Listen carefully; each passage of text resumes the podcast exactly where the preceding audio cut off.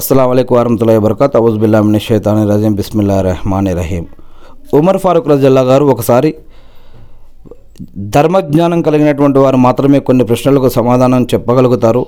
నేను అడిగే ప్రశ్నలకు ఎవరైనా సమాధానం చెప్పగలరా అన్నప్పుడు ఇబ్నే మసూద్ రజల్లా గారు దానికి సమాధానం ఇస్తారు. వీళ్ళందరూ కూడా ప్రవక్త మొహమ్మద్ అస్లం గారి యొక్క శిష్యులు. మొదటి ప్రశ్న ఏంటంటే ఖురాన్లో అన్నిటికంటే మహోన్నతమైన భాగం ఏది అని అడిగినప్పుడు రెండవ సూరాలోని రెండు వందల యాభై ఐదో వాక్యం అని చెప్పారు.